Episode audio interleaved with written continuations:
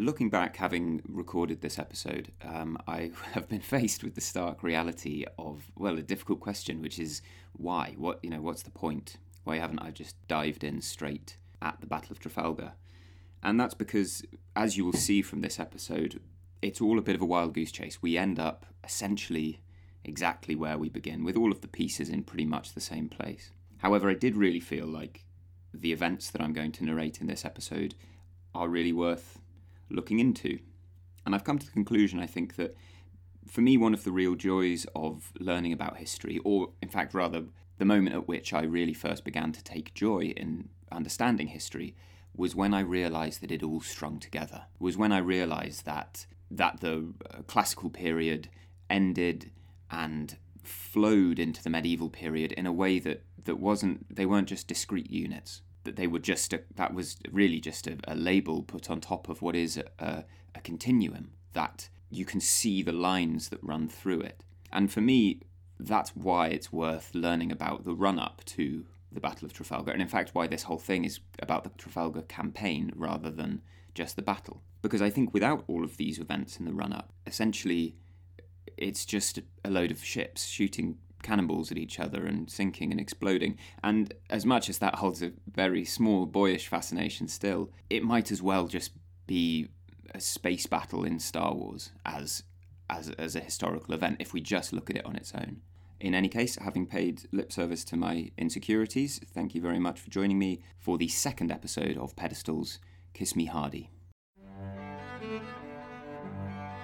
Um, So we have Lord, Lord, Nelson. Yeah, Lord, Nelson. He was a very small man, diminutive little creature. Short ass up a high podium. Um, yeah, Grandpa is always going on about it. And don't go, you've got short man Nelson complex. What? Was he missing an arm? And he lost an arm. Also, did he get an arrow in his eye in the battle? I seem to remember him losing an eye. And he lost an eye. An anti establishment figure. Was it in the 1800s? He's on top of a column in Trafalgar Square. I mean, was this the Battle of Waterloo, I think? Fought the French, I think. We won there, right? Big naval victory, was it? I mean, and was he fighting Napoleon? I think he was fighting Napoleon. The main thing I know about Trafalgar is it's part of the shipping forecast, so it must be in the English Channel. The outrageous ongoing affair with Lady Hamilton. My friend's beautiful standard poodle was actually called Nelson. Also, did he have a famous horse with a funny name? Trafalgar? On a clear night in Vancouver, uh, particularly now that the winter nights are drawing in a little bit, you can look out across the harbour and predictably see about 10 or 15 of these huge container ships, which are really a part of the landscape of the city. And typically, one of these container ships is about 350 metres long, about 45 metres wide, and it weighs about 100,000 tonnes. It carries a GPS, it carries a DGPS, apparently. I checked online. I don't know what a DGPS is, but there you go. It has an automatic radar plotting aid. It has an electronic chart system. It has a ship identification system. And it costs about $100 million to build. And despite that, in historical terms, it's a pretty low risk investment. Because of its size, the largest ocean waves just kind of wash underneath it. All of its complex electronic equipment keeps it safe, keep it on course. If we zoom out a little bit, its huge capacity allows it to carry a cargo from cars to stuffed animals that allow it to mitigate any risk it might have in the changing markets. It can sell it for a predictable price. If we zoom out even further, it exists in a world where its destination is not going to become a hostile state. Its home port isn't going to be seized by an enemy regime. The ship isn't going to sink. It's not risking a fortune every time it embarks on a voyage. It was built by machines out of standardized parts, which are controlled and quality tested under international regulations. And if all of that goes horribly wrong, it's insured against disaster by huge financial institutions. Furthermore, this typical ship is crewed by about 20 to 30 people, and their lives are similarly surrounded by safety nets.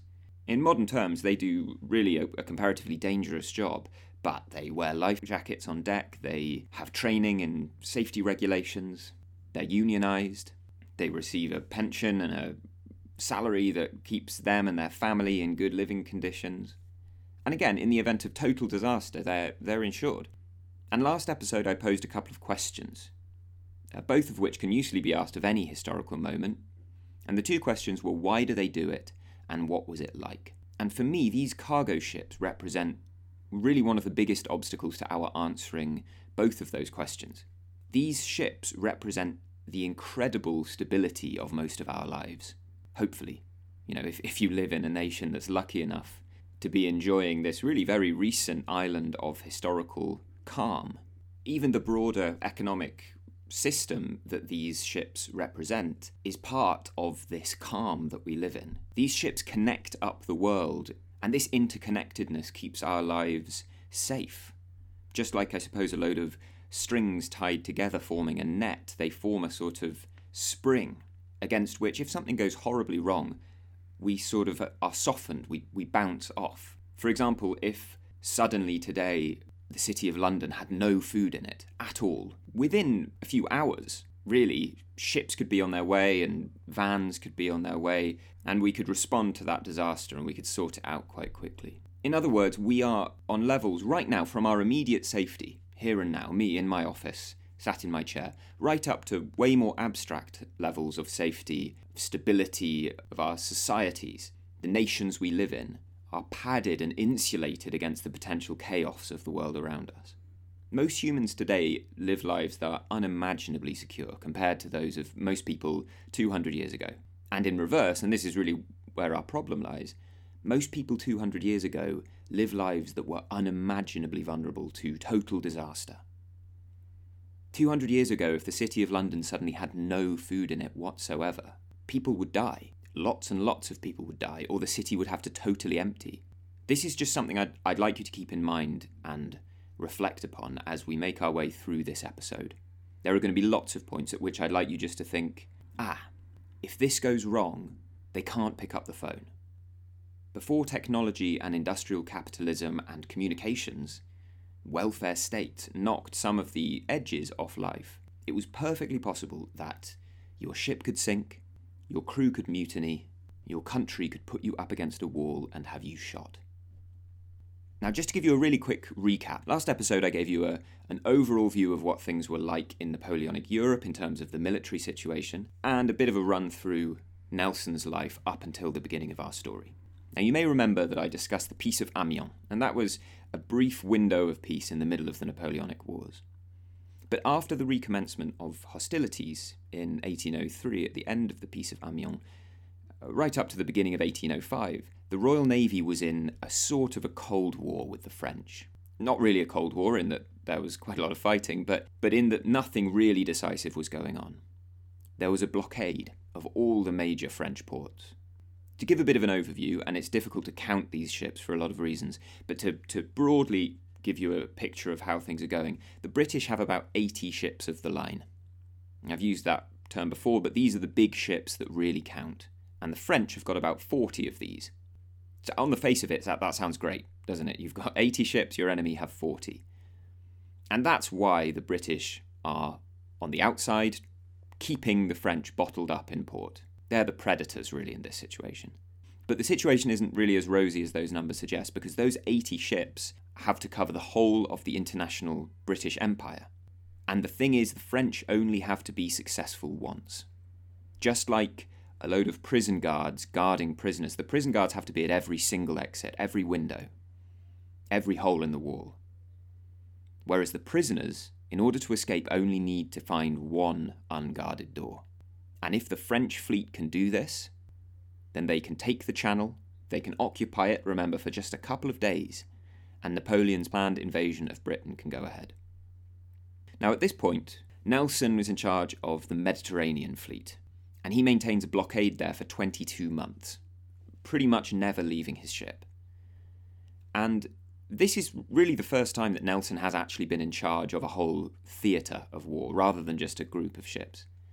And that might sound odd given that we've heard he's done loads of top notch sailing and he's a great guy, that this is just the first time that he's actually in charge of, of something properly. But in fact, when he was given command of the Mediterranean, he was junior to 73 other admirals in the Navy. So it kind of puts paid to, to the fact that he was he was definitely held in, in high regard. But this I suppose this raises one of the central problems with studying history, and this is what might be called the historian's curse.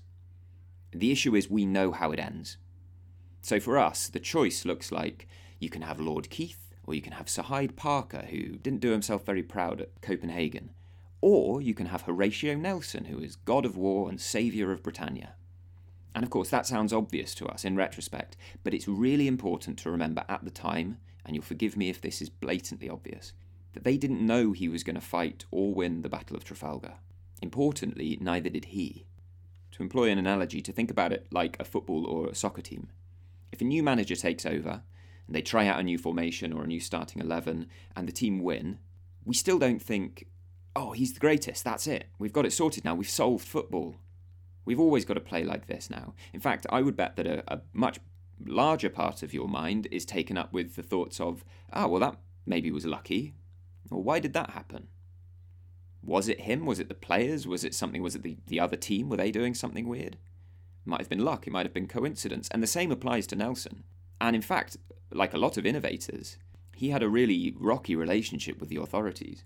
He actually remarks in his own diary quote, My conduct is measured by the Admiralty by the narrow rule of law, when I think it should be measured by that of common sense. End quote.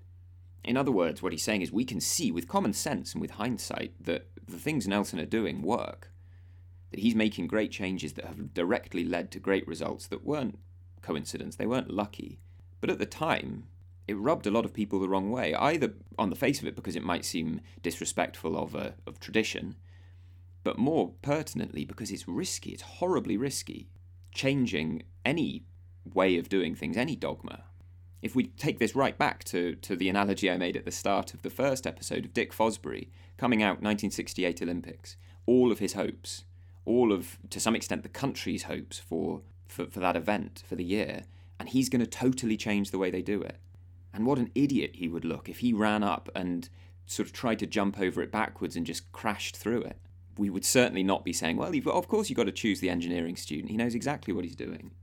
And in fact, if we apply that to, to the analogy that, that, that we just brought up, we've got to remember that, that in this situation, if just 10, 15 of those 80 British ships get captured by the French, suddenly you've got 65 against 55. And that is a much less certain prospect. So you can't blame them for putting the kind of small c conservative leaders in charge. And this, this bias that we have towards seeing the innovators as, as great, um, it gives us two blind spots that we need to acknowledge. Firstly, it makes the decision makers seem woolly headed and indecisive and kind of idiotic and we see that in films. It's a kind of trope in films, if you think about it, that that we get the the, the, the, the old buffers who want to do things the old way, and they want to do things the old way because it works, because it's not risky. And on a, a more personal level, I think the blind spot it gives us is that it takes away from the individual's accomplishments. If we look at the results of their actions as inevitable, then they are much less impressive. We've got to remember that the people who are putting forward these innovations have no idea if the risks that they're going to take are going to lead to complete disaster and to personal disgrace for them. So, in any case, Nelson has, you know, they have taken a punt on him and they've given him the top job in the Mediterranean. Now, the Mediterranean was totally key to this moment. Why, why is that? Because one of, well, one of the repeated false assumptions about Trafalgar uh, from the survey that I conducted right before I started this series is that it took place in the English Channel. And that makes perfect sense with our history of that body of water, with the geography of Europe. And to be honest, if we were writing a, a film about this time, about a fictional uh, battle that happened, we'd probably place it in the English Channel. But now the blockade's job was basically to stop the French from concentrating. They were split up into relatively smaller squadrons, and it was to keep them in port, to stop them from concentrating into a large force and taking the channel and forcing a crossing. And the French fleets on the north and the, in the west coast of France, at Boulogne and Calais and Brest, were so close to Britain that they were under really close blockade. On the other hand, with the French domination of Italy and, and politically of Spain, the Mediterranean was pretty much home turf for France, whereas it was a good couple of weeks sailing from Great Britain. And the British fleet there was was operating out of tiny bases in Gibraltar and Malta, and if something went wrong, they would have to sort themselves out. And if a big combined fleet was going to come and force the channel, it would be getting itself together in the Mediterranean. And it would be coming around the long way, liberating those other French ports on the way round, picking up momentum as it went. And as I said, the Mediterranean theatre is a really long way from home. Communication takes a couple of weeks to sail there. So whoever was the theatre commander there had to be on the spot, had to be making decisions off entirely off their own back. And as we've already seen, that really suited Nelson down to the ground. Now I'd like to introduce a bit of a concept over this episode and the next that will help us to see this conflict more clearly than we might. Um, Dan Carlin, who's the sort of godfather of history podcasting, if you're listening to this and you haven't listened to him, then I'm very touched that you've chosen to listen to me first. But Dan Carlin always tends to choose, he tends to go for military history, and he tends to choose what we would call asymmetrical battles or, or conflicts. And he says, for, for the simple reason that's because if you're looking at two sides fighting each other, it's more interesting if they're different. It's not very interesting looking at two sides that are identical. And I want to establish, I think that this is asymmetrical as a conflict. That despite all of the images we have of these times, and despite on the face of it, it really looks like, well, it's a sailing boat and it's another sailing boat. They're just two fleets and they look pretty much exactly the same. I want to establish that I think this is an asymmetrical conflict as much as any other. Here's one reason why. Nelson was in charge of really bottling up these fleets in the Mediterranean, and this wasn't an easy job. He was keeping his forces together and efficient for two years through two winters, and men were constantly dying of disease, they were injured in the day to day running of the ships. His forces' morale would be constantly threatened by boredom, and these ships couldn't just stay in harbour, they needed to be outside the enemy ports, constantly waiting, beaten by storms every single winter. And Nelson, in one of his less glamorous talents, was a really good administrator and seemed to really prioritise taking care of his men. He made it a priority to find supplies, fruits and vegetables and things from Spain and Italy. And the British are sustaining this constant blockade on the open sea year round, whereas the French are safe in port. And this means the British ships were often in really bad shape. They were poorly maintained, they had weeds and barnacles on the bottom of the hull. Everything you'd expect to happen, essentially, to a block of wood in the ocean. They were leaking, they were falling apart. And furthermore, the French ships were generally thought to be better in the first place. Often a captured French ship would then be used to, to as a blueprint to base new designs of British ships off.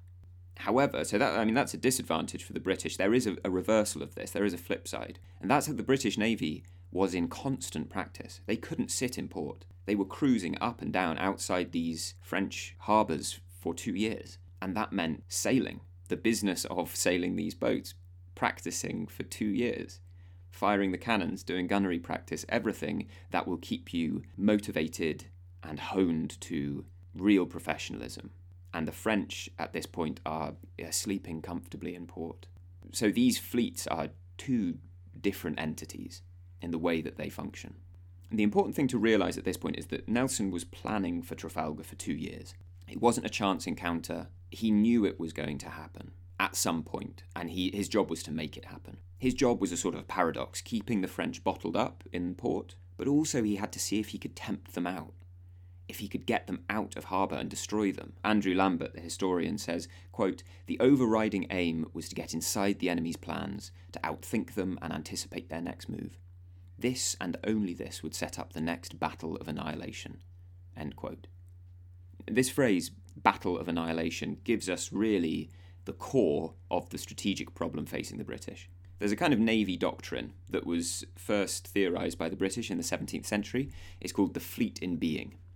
And this concept is basically that you don't have a navy in order that it can go out and do things and fight people and control trade and all sorts of stuff. You keep your fleet in harbour safe, ready at any point to go out and have a battle in theory. It could at any point do that. And the idea is, is that this gives you a sort of projected power, the threat of power, a little bit like the nuclear deterrent nowadays.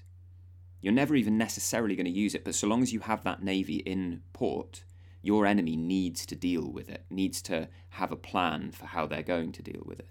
And this threat of your navy in port works particularly well for naval warfare because really wacky things happen at sea. Really unpredictable things can happen. You can see it in the Second World War at the Battle of Midway, uh, the Battle of Pearl Harbor, in the First World War during the Battle of Jutland, that two fleets come together that on paper might have different strengths and different weaknesses. As we said, asymmetrical warfare.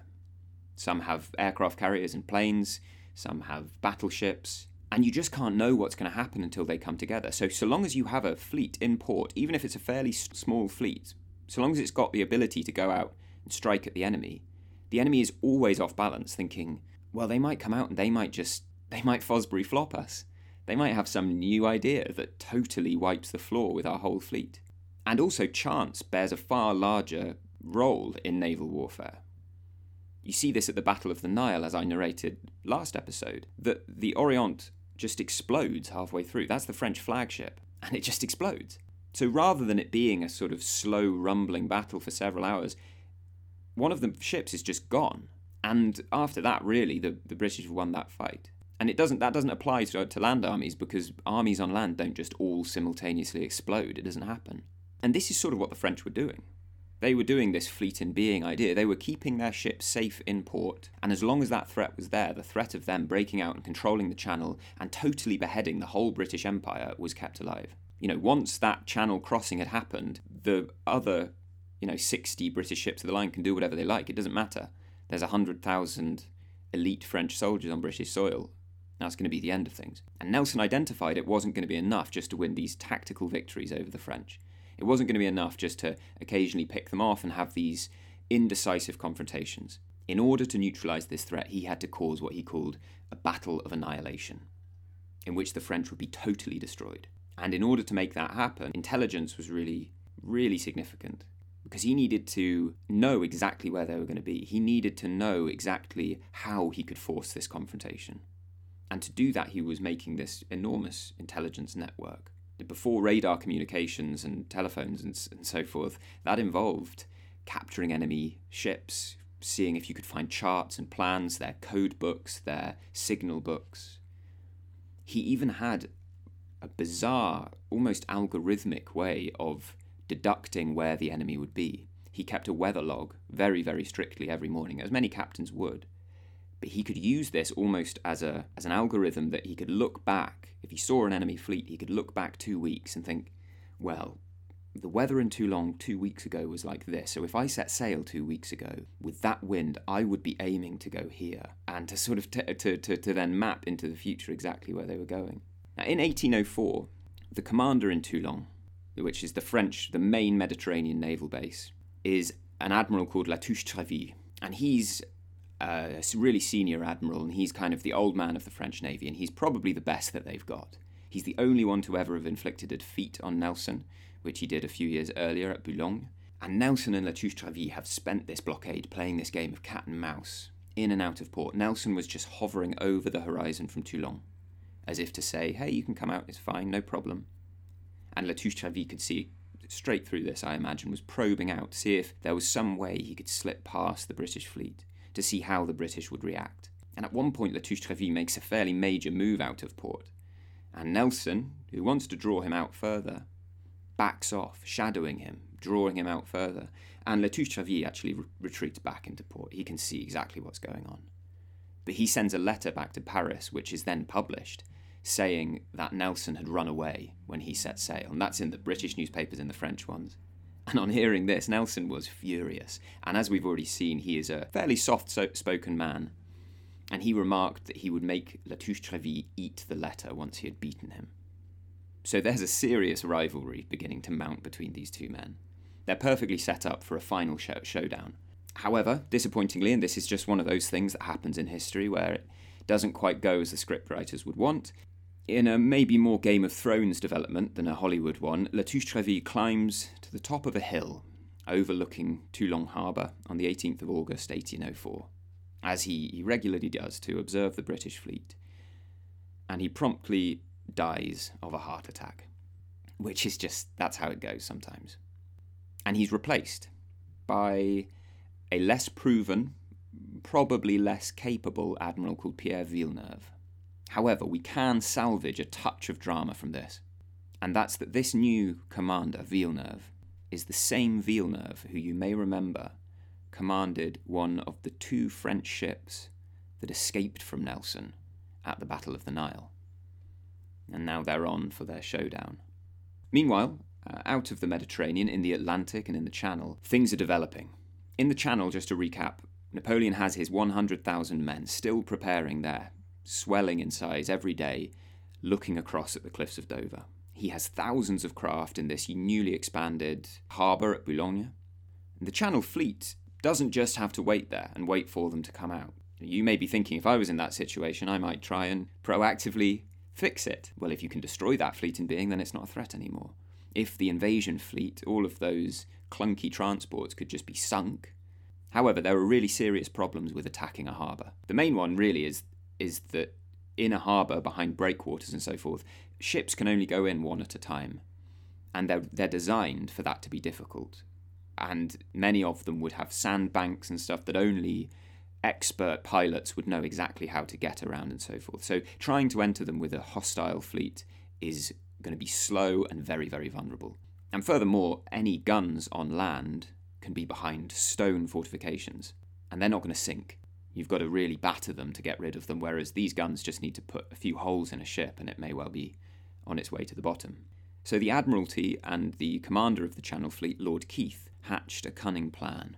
And I like to imagine this as you know them occupying an interview room at the Admiralty and a wacky interview montage going on, taking all these ideas from inventors and so forth. And it really was. It was an open call to amateur military inventors. Lots of them came up with ideas. How are we going to fix this traditional tactical problem? There were suggestions of sinking ships loaded with rubble in the mouth of Boulogne harbour, so just, just blocking it up, and then that fleet would be useless. Plans of sending in a, a fleet of fire ships. These had worked really well against the Spanish Armada, basically setting a ship on fire and just pointing it in the direction of the enemy fleet. My favourite of these plans was to launch a fleet of, of balloons uh, with clockwork timers over Boulogne harbour with rockets in them which would fire off as timed by these clockwork devices.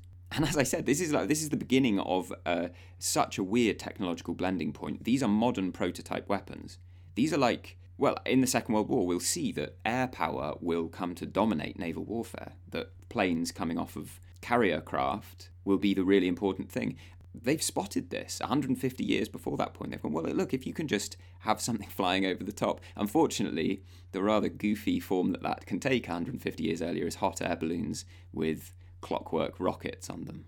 And eventually, uh, an American inventor uh, named Robert Fulton, who had actually tried to sell his ideas for submarines to the French, um, but had been met with, uh, I'm sure, a dismissive French, uh, proposed a combined attack of fire ships, of torpedoes, and mines.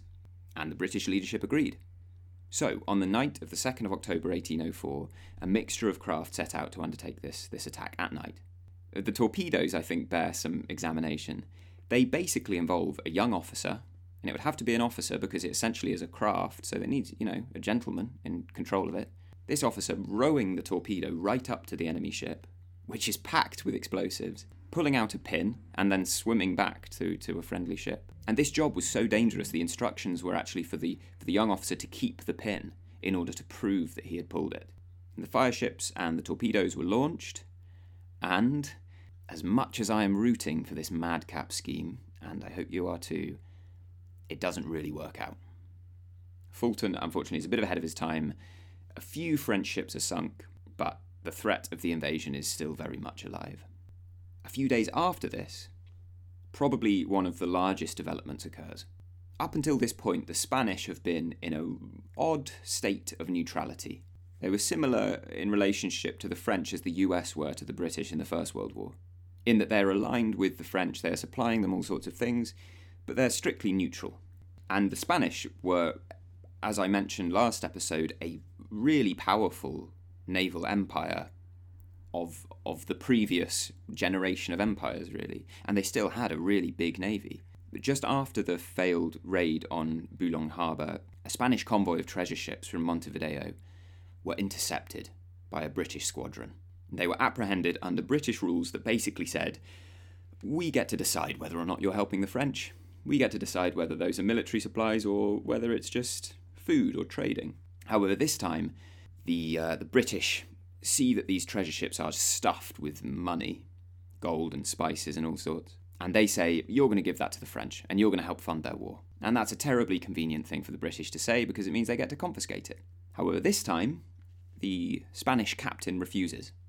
He refuses to stop. The British fire across their bows, the warning shot. There's some shouted negotiations with bullhorns across from the ships, and it it devolves. The British open fire in earnest, and just like at the Nile, very quickly the Spanish ship Mercedes explodes, and about a million pounds worth of, of gold and silver falls into British hands. However, that is pretty much the end of the good news for the British. The explosion on the Mercedes killed over 200 people. That included a lot of civilians. This operates very much like the Lusitania did during the First World War for the Americans. The Spanish issue a declaration of war. And this is a good example of the idea that I introduced at the start of this episode that things can just devolve incredibly quickly in this time, and more than anything, that can be, often be down to slow communications. The commander of the British squadron couldn't telephone home and say, What should I do? Look, they're not stopping, what should I do? And moreover, the Spanish couldn't say, Look, they're going to kill us, we need to stop. Or should we carry on? And furthermore, the nature of the ships means that they are prone to just exploding really quickly. If this happened today, there are so many stops and checks that would happen before it got to this point that would stop a huge international crisis breaking out. But it does, and the Spanish declare war, and this is really bad news. The Spanish fleet essentially adds its numbers to the French. And suddenly the British are no longer enjoying overwhelming strength. As I said previously, 80 British ships of the line to about 40 French. This pretty much brings it up to 80 on 80, and much more concentrated around the Mediterranean theatre, which is key to potentially taking the channel and ending this whole war.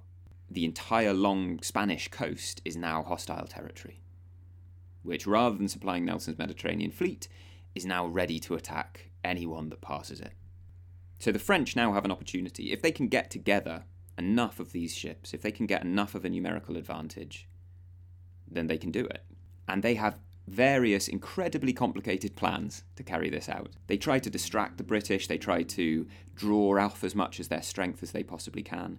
And I think this gives us an insight into, into some of their uh, preoccupations that they really never consider, well, let's just fight them. Let's just have a battle and we'll, and we'll win the battle and then we'll go and take the channel. They're, they're obsessed with the idea of, of outsmarting the British, getting them out of the way and doing it without a fight.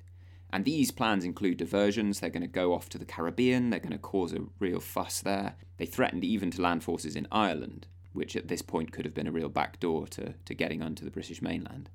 In January of 1805, there's a bit of a false start. Villeneuve tries to break out of port. He tries to he tries to get out. Nelson scuttles to intercept him off Italy, thinks he's missed him. He goes into his petulant slump only to find out that Villeneuve hit some bad weather and he sailed straight back into port. But there is a real sense here that everyone is on tenterhooks, that at any moment the French are going to try it, they're going to make their, their bid, and that this big confrontation is, is coming, and of all people, Nelson is the most desperate for it. So the final plan that actually comes into effect in 1805 is as follows from the French. Jean Ganteaume, who is a, another French admiral, is in Brest, and he, this is on the northwest tip of Brittany and he's going to break out and he's going to sail across the Atlantic and join Missiessy at Martinique. And Missiessy was already in the Caribbean, essentially to, to, to do what I just said, to distract the British. And Villeneuve is going to break out of Toulon, which is on the southeast corner of France in the Mediterranean, and he's going to go and join them at Martinique. And then they're going to recross the Atlantic all together as a whole fleet under Ganteaume, and they're going to occupy the Channel, and the British are not going to know what hit them. They're going to be scattered to the four winds. However, unbeknownst to the French leadership, Missiessy has missed the message that says he's going to stay in the Caribbean. He's already begun to cross back to Rochefort, and that's in the kind of scoop of the Atlantic, the Bay of Biscay, which is between France and Spain. In any case, that bit's already gone wrong, but surely the rest of it will go all right. Well, on the 27th of March, Ganteaume tries to break out of Brest, and he's shadowed by the British blockading forces, and he doesn't like his chances, and he sails back into port. So already the plan has gone really spectacularly wrong in every way that it, it could have. And this is a good demonstration, really, of how Napoleon's epoch changing grand strategy on land just did not translate to sea. You can't predict where people are going to be at what point, which way the wind's going to be blowing ultimately. At the end of March, unaware that all this is falling apart, Villeneuve successfully breaks out of Toulon. Nelson received word on the 4th of April that he's he's left, Villeneuve's out, and he's in a really sticky spot. And we see this difficulty in the, the huge area and the slowness of communication, the technological limits that I discussed in the last episode. He has to guess where Villeneuve is going, and he bets that he's going east, that he's going to Alexandria or Malta or Sicily. So he heads to Palermo to, to intercept him. On the 18th of April, a couple of weeks later, Nelson gets word that the French have just passed Gibraltar 10 days earlier. So this problem of communication is is is really making life difficult for Nelson. The British have this strange this chunk of, of the tip of Spain, Gibraltar. It's at the very strait with with North Africa. It's the only way to get from the Mediterranean into the Atlantic. And I detail that because you might not know it, and if you don't, then the whole thing doesn't really make much sense.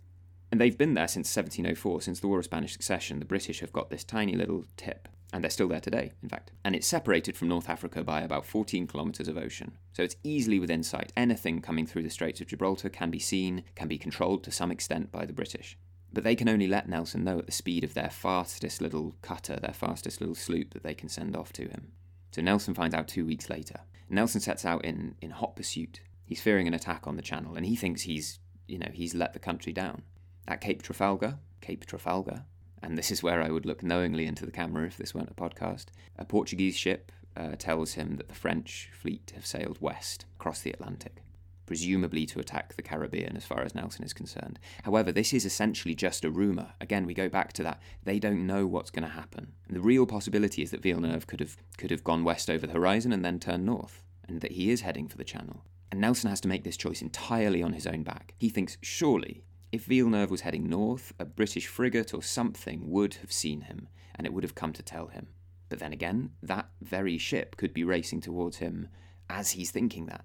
And if he's gone out into the middle of the Atlantic, that frigate isn't going to be able to find him to tell him. And I can only imagine the stress of a decision like that. This is a good point to look into a bit deeper, something that I mentioned last episode that these captains had a huge degree of freedom to employ their own discretion but they could also be held responsible, personally, for decisions they made. And 50 years before this time, in uh, 1756 57, there was a famous case of Admiral Byng, which sounds kind of like an Agatha Christie title. But Admiral Byng was sent at the outbreak of the Seven Years' War to stop the French from capturing Minorca. He sailed there. There's lots of debate about what happened, but essentially he engaged the French indecisively and he decided that the French were, were in a better position than him. He decided that the only sensible thing to do was to retreat back to Gibraltar and gather his forces, and Mahon, the, the capital of Minorca, fell shortly afterwards. And Byng, in that decision, made what I think we would look at now, or what we would now think as to be sort of his decision to make. And if it was right or wrong is up for debate, but it wasn't made in bad faith. And he was the only one who was really equipped to make it. However, as much as we might think that, Byng was summoned to London. He underwent a court martial, and he was sentenced to death for failure to do his utmost. And this attitude was the result of an act of parliament called the Articles of War. And this was a sort of a, a Bible for naval conduct, the guiding principles of which would steer captains in the decisions that they make. And it contained that phrase, failure to do your utmost. And this, I don't know, it seems like a pretty straightforward incentive system to encourage individuals to strive for success that you need to do your utmost. But its its efficacy is double edged and is very subtle. There's historian, Nicholas Rodger, and he, he sums up the effects quite well, so I'm going to quote him at length. He concludes that this set up in the Royal Navy, quote, a culture of aggressive determination which set British officers apart from their foreign contemporaries, and which in the time gave them a steadily mounting psychological ascendancy. More and more in the course of the century and for long afterwards, British officers encountered opponents who expected to be attacked and more than half expected to be beaten, so that the latter went into action with an invisible disadvantage which no amount of personal courage or numerical strength could entirely make up for. End quote. And I, I don't know, this, this whole episode is a reminder that behind the silk stockings and powdered wigs and everything is a brutal, brutal time. Barbaric, really, as we would now think of it this system of the Articles of War is just a system of incentives that got the best out of the situation. And as we can see, to use Rodger's words, the quote, culture of aggressive determination, end quote, that, that won through at Trafalgar was created by these rules. However, the French did pretty much exactly the same thing, particularly in the Revolutionary Army pre Napoleon, in which generals for losing battles were basically dubbed traitors to the revolution, and they were usually killed. And this resulted not in striving for greatness, as Rogers suggests, but in just avoiding battles altogether. And I think the subtle distinction we need to draw is that it's notable the Articles of War, particularly in Byng's case, didn't punish his defeat, they punished his failure to engage a second time. And that's an important distinction. So in the French Navy, this system had the, the totally opposite effect, due to morale, really, as much as anything. The punishment for defeat of French admirals, already very thin on the ground, wielding inferior forces, just gave them a sort of hangdog expectation of defeat, and that their country was going to punish them for it. However, in the Royal Navy, really which was overfilled with able, competitive officers, and which had the numbers to take a few losses, it actually created an atmosphere of really of stiff competition, of taking risks. And maybe that sometimes meant they might have taken losses that they could have avoided, but it meant they constantly engaged with the enemy in a decisive and meaningful way. In any case, Nelson pursues Villeneuve towards the Caribbean. He decides it's the Caribbean. And he writes in his diary, quote, If I fail, if they are not gone to the West Indies, I shall be blamed, to be burnt in effigy. End quote.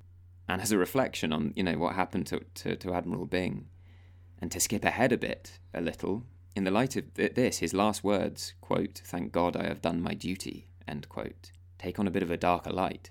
And just as a reflection on this, I think we can see this dynamic really nowadays at play with modern celebrity culture and modern, I suppose, what's now being called cancel culture, but has existed for a long time in the form of the public trials that people undergo on Twitter. And I think there's a really good reason why normal people don't have last words like, thank God I have done my duty. We, we, we don't live in the assumption that we're going to be judged on every single one of our actions. So perhaps, and we'll of course go much more into this at the, the final accounting, but Nelson's last words can be seen as, thank God I didn't screw up, rather than thank God I did something wonderful.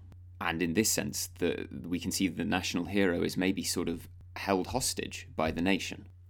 In the meantime, Villeneuve somehow has it in his head that Nelson is at Alexandria, that he's gone to Egypt, that he never turned round to pursue him. He picks up Gravina, who's a Spanish admiral. He assembles a, a, combined fleet of French and Spanish ships. And they're well on their way across the Atlantic by this point, he, he thinks, to meet with Missiessy and Ganteaume.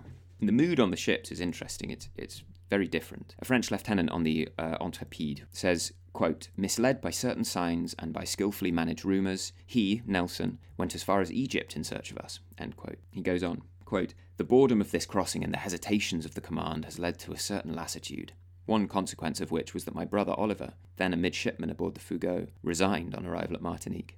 I tried to dissuade him, but he said he was tired of that idle life. End quote. And we get this sense of, I think, a slightly reluctant French Navy, resting on their laurels a little bit, feeling like they're not really in danger at all, unaware that they are being pursued. A kind of lackadaisical attitude to things. Nelson, on the other hand, is, is pursuing.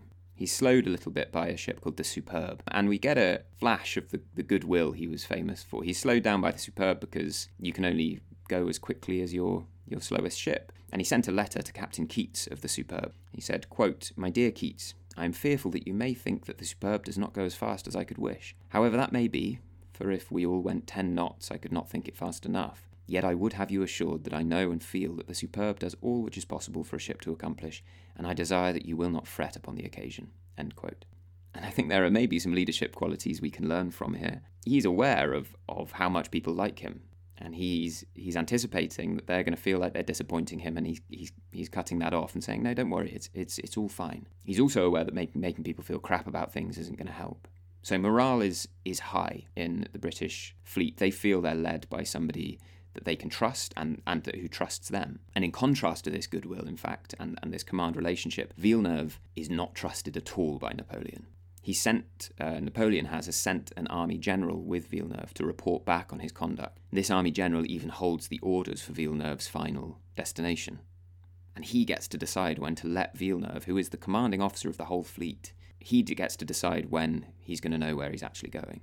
So instead of mutual trust and communication, the French are operating really under it feels to me like an assumption of failure, and that they're really just waiting to find out who's going to be blamed. So, with these fleets crawling across the Atlantic after each other at about 10 miles per hour, I think it's a good time to, to take a look around at what these ships are actually like and, and what life on them was actually like. Now, the thing that really interests me about these ships is that, well, armies of this time had kind of like two generals, each wielding an enormous weapon. It's not like a battlefield nowadays in Iraq or Afghanistan or, or uh, Syria, where you've got lots of individuals, each making tiny decisions about what they're going to do. But rather, in this time, these uh, two generals with 10,000 guys or 20,000 guys wielding them like a huge weapon, telling them when to reload, where to point their guns, when to fire, all of that. And naval warfare is this under even more magnification. The captain of the ship is really directing a huge weapon on which each man is not fighting in the individual sense, but is operating as a single element of a huge machine. And the ships we're talking about here are what are called line of battle ships, and I've used that, or ships of the line. I've used that phrase before. And that basically means, well, ships are split into rates, right down first rate, right down to, to sixth rate, and first rate being the biggest ones. And anything above a third rate is a, is a line of battle ship. First rate has about 100 guns over three decks, a second rate about 80, and we'll look at these ships more closely next episode as they approach the battle. But to give you a sense of them, each of these ships is about 180 metres long, 16 metres wide. The top of the mainmast is about 60 metres above sea level, as I mentioned, they have two or three gun decks, but uh, aside from this, they have at least one more deck below that, and then the hold. And then they have an open deck where the sailing happens, and then they have a quarter deck above that, which is a sort of mezzanine level on top of the command for, for, for the command to, to sort of view things from. So, all said, they've got about seven stories. And all of this is propelled by tons and tons of sailcloth. They have three upright masts as well as a bowsprit, which is a sort of mast that projects forward, carrying about 30 sails with names that you may have heard before, like mainsail, to really great ones like the flying jib or the spanker, which we can all be very mature about and agree is hilarious. Um, all said, they have a displacement of about 3,000 tons, and that's before you pack them full of cannon and stores and crew and things. And that might sound huge, but when you consider that their crew could be anywhere from 700 to 1,000 men, they've got pretty cramped. In any case, these are what we call line of battle ships, and that means that they can be basically they can hold their own in battle. One fascinating aspect of this era is that these ships are all totally bespoke. As I've said before, I will say it again, these are the technological apex of 7,000 years of evolution of a technology, and they are honed to the absolute edge of what is possible. The first rates, those those ships with 100 guns or more, they are really the, they're, they're at the physical limits of what can be done with wood and sails. Some of the really, really big ships suffer from what's called hogging, which is basically sagging under their own weight. It's where the ship would become slowly sort of banana shaped because its bow and its stern were out of the water more often or, or, supported by less of the water, and so it would slowly bend over time. So they're really at the mercy of, of physics, and more obviously so than modern ships. If you have like a, a nuclear engine, as most modern aircraft carriers do, you have a little more leeway in terms of the you know the angle of the hull to the water and so forth. And I'm sure modern battleships and aircraft carriers and so forth are very, very strictly designed, but but you've got a, a bit more space for, for, for, for, for design features. So the age of sail battleships are these compromises of hundreds of different factors. The thickness of the hull, the number of cannon there, their height above the waterline, speed, firepower, maneuverability, the actual weight of, of the cannons, how big they're going to be, the men, the stores, and the end result is these quite beautiful, kind of curved, almost organic shapes of these ships. And this individuality that each of these ships have is then crystallized in the ship's name and its figurehead. And I think this is key to the myth we have of these ships, the romanticization of them. Some of the names are very appropriate. You know, the Victory, for obvious reasons, we that, that makes sense to us. The Bird was a tiny eight gun vessel. The Neptune, you know, the god of, of the ocean. They're often very evocative. The Chameleon, for example, which was a tricksy little vessel that captured over 30 enemy ships by trickery often. The Carcass, that was a bomb vessel that Nelson himself served on. And often ships' names have really obscure origins. There was a French ship called the Bucentaure, which is basically named after the state barge of the Doge of Venice, which is itself then a name of mythic origins, perhaps a portmanteau Italian word meaning ship of gold occasionally in foreign languages slip into to, to the Royal Navy because these ships have been captured and it's not really done to rename ships completely. So the Royal Navy ends up with a ship called the Little Belt, which is actually just a renamed Danish ship, which was called the Lillebælt. Uh, each of these ships have their own individuality and a sort of personal legend to them that I find compelling. And I think the way that the contemporaries speak about these ships kind of sums it up. It's incomprehensible, but it's fantastic. Uh, for example, quote, This fine three decker rides easy to her anchors, carries her lee ports well, generally carries her helm half a turn a weather, is a weatherly ship, and lies to very close. She is allowed by all hands to be faultless. End quote. Or, quote, notwithstanding her immense size, she worked and sailed like a frigate, end quote. And that sounds a bit backhanded to me, but that's definitely a compliment, apparently, whatever it means. And then, uh, devastatingly, of the London, uh, quote, does not stand under her canvas particularly well, end quote. Which I think we can we can assume that with British understatement, particularly of that time, that's a pretty brutal insult. And to me, they, they, it sounds kind of like football commentators using those ineffable phrases we hear them use of, you know, he brings great energy to the game or whatever. And I, I recount these to give you a sense of the kind of poetry in this. Not necessarily for us, we don't need to get all misty eyed about it, but certainly the people of the time, that there's a degree of kind of synergy between man and ship and the character of that, the resulting aliveness that we, we have given to these ships. They're a little like floating towns, in their own way. They've got their own hierarchies in which everyone has their own job, their own place. Just to very quickly run through the, the, the ship's jobs as far as I understand them. Firstly, you've got officers. You've got the captain, who's in charge. Uh, you've got the master, who is in charge of of sailing the actual ship. You've got the lieutenants, who are the kind of underlings of the captain. You've got the marine officers, who are in charge of the marines, who are the soldiers on board the ship. You've got the boatswain, who is in charge of equipment. You've got the coxswain, who is in charge of the crew. You've got the purser, who is in charge of supplies. You've got the ship's doctor, the gunner. You've got the midshipmen, who are a mixture of very young gentlemen, like Nelson was when he joined the Navy at the age of 12, who are going to rise up to become lieutenants and commanders and whatever but who also are comprised of very capable sailors, often who have been promoted really to keep the ship going, to, to get the nuts and bolts of business done.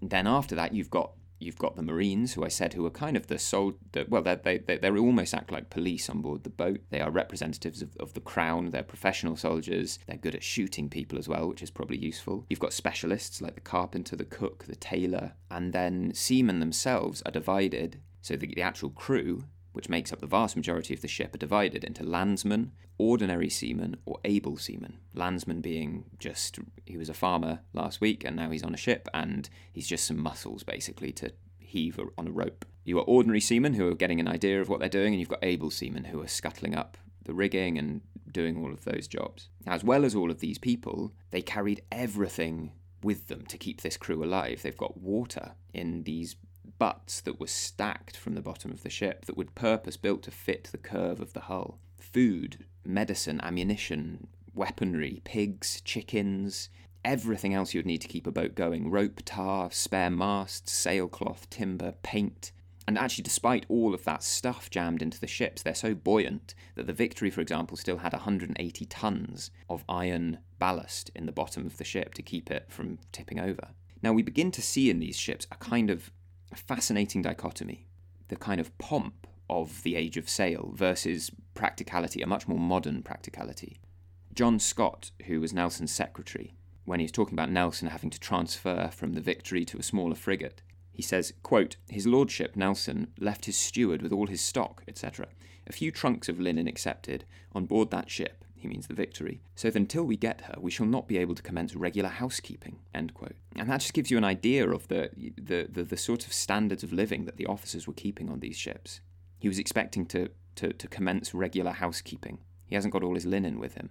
Dr. Gillespie, who was the doctor on the Victory, describes breakfast. He says, quote, Breakfast is announced in the Admiral's cabin, where Lord Nelson, Rear Admiral Murray, the captain of the fleet, Captain Hardy, commander of the Victory, the chaplain, secretary, one or two of the officers of the ship, and your humble servant assemble and breakfast on tea, hot rolls, toast, cold tongue, etc. End quote as if he couldn't quite be, you know, with that etc., as if he couldn't quite be bothered to finish the list. Um, then he describes dinner, quote, generally consists of three courses and a dessert of the choicest fruit, together with three or four of the best wines, champagne, claret, end quote. And he goes on. When I first read the, the Master and Commander series by Patrick O'Brian, which is a long series of books, he spends so much time talking about food and all of the stuff they're eating. It sounds like far more than anyone could possibly eat, and apparently is accurate. To further this, you know, this weird sense of the, the propriety, the kind of high culture that's going on on these ships. Nelson is on blockade, and he keeps up a, a polite correspondence with this Admiral Mazarredo, the commander in the enemy harbour And as historian Andrew Lambert reports, quote, he, Nelson, even opened a polite correspondence with the Spanish admiral, warning him of a royal salute to be fired on the king's birthday, fearing it might alarm the ladies. Mazarredo's reply was both dignified and charming, end quote. So, firstly, I mean, the idea of a saluting with the cannons on the king's birthday is, is ceremonial at the very least. But moreover, the image of these gentlemen writing letters to one another, who are at war with each other, worried about the ladies' nerves. And also that this war seems to be happening entwined with society, with a, with a kind of polite society. You know, I get the image of a ball going on and being interrupted by these cannons going off. And in contrast to this pomp, this kind of ceremony that surrounds it all. In fact, which which is crystallized. If you look at the back of these ships, they are beautifully carved and inlaid and painted and everything, and, and in fact down to the figurehead and the name and so forth, which to me speaks of ceremony, not a practical measure, but a sort of a ceremonial one. In contrast to this is the the machine-like workings of this huge weapon. Firstly, to I mean to make this officer seaman split, which really really sums it up You've got the officers in these beautiful uniforms. They often bought them themselves. They were kind of reflections of their status. They were highly codified to rank. You know, so a commander, for example, could wear one tasseled epaulette on his shoulder. A captain could wear two. An admiral could wear so much gold braid on his cuffs and so forth. On the other hand, the seamen wore whatever they wanted. There was no uniform for sailors. They were shirtless. They, you know, depending on the climate, they were almost always shoeless for better grip on ropes and so forth. Their name, their nickname, Jack Tar, originates from the tar which was used to waterproof parts of the ship that they coated their clothes in to make them water resistant, waterproof. And if you've ever done, you know, heavy labor, you'll know that, you know, you specialize your clothing to make it work, to make your job easier. And I think this reflects ultimately that these sailors aren't being seen as as uniformed individuals, as as people. They are being viewed as part of a machine. They are not made for show. They are made for the efficient prosecution of a war to make this machine work better. And the ship itself continues this, this dichotomy. On the one hand, the captain keeps residence in what is called the Great Cabin.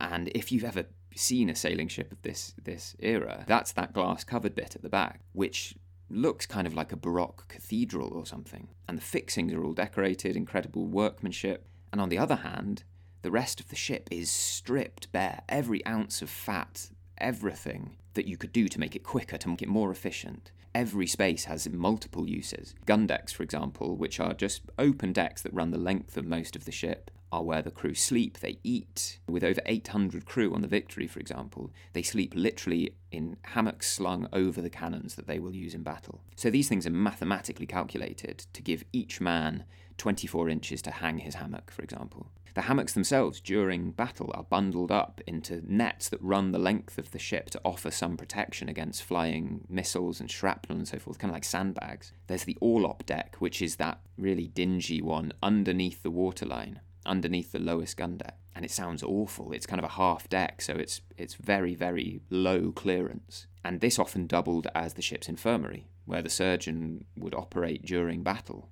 and the, this this efficiency makes sense to us. We would expect military technology to to work like this, but the the, the kind of lavishness, the the luxury, and so forth is a little more difficult to put your finger on. Firstly, I think it's important to recognise that these are prestige items. That these are like well, these were often where you could host a diplomatic event. You could sign a treaty there. You could uh, the, the admiral had enough rooms on there to properly host a dinner party if he needed to whilst he was in port. They showed off the nation's wealth and power. More importantly, I think, and, and interestingly, we need to remember that the, almost the entire officer class of these ships was from the gentry, and the gentry expected access to a degree of society. And as I mentioned, Nelson was, was there for two years, blockading Toulon and he still needed to be a, a, gentleman. You know, that was his role in society. And this sense of pomp, this sense of ceremony surrounding everything, I think supplied officers with an access or a, a, sort of sham access to that society. They could still pretend that they were that they were gentlemen and that they were living the lives of gentlemen. Actually, on modern ships, these things are largely done away with. You don't have these these huge captains' quarters and so forth anymore. Anyway, back to back to the chase. We left these two fleets uh, slowly crawling across the Atlantic, Nelson in pursuit of Villeneuve. Villeneuve arrives at Martinique in mid May, and he has an exciting episode uh, capturing somewhere called Diamond Rock. This is a complete sidebar, but it's quite filmic and, and interesting. Diamond Rock is this lump of, of rock just outside the port of Martinique.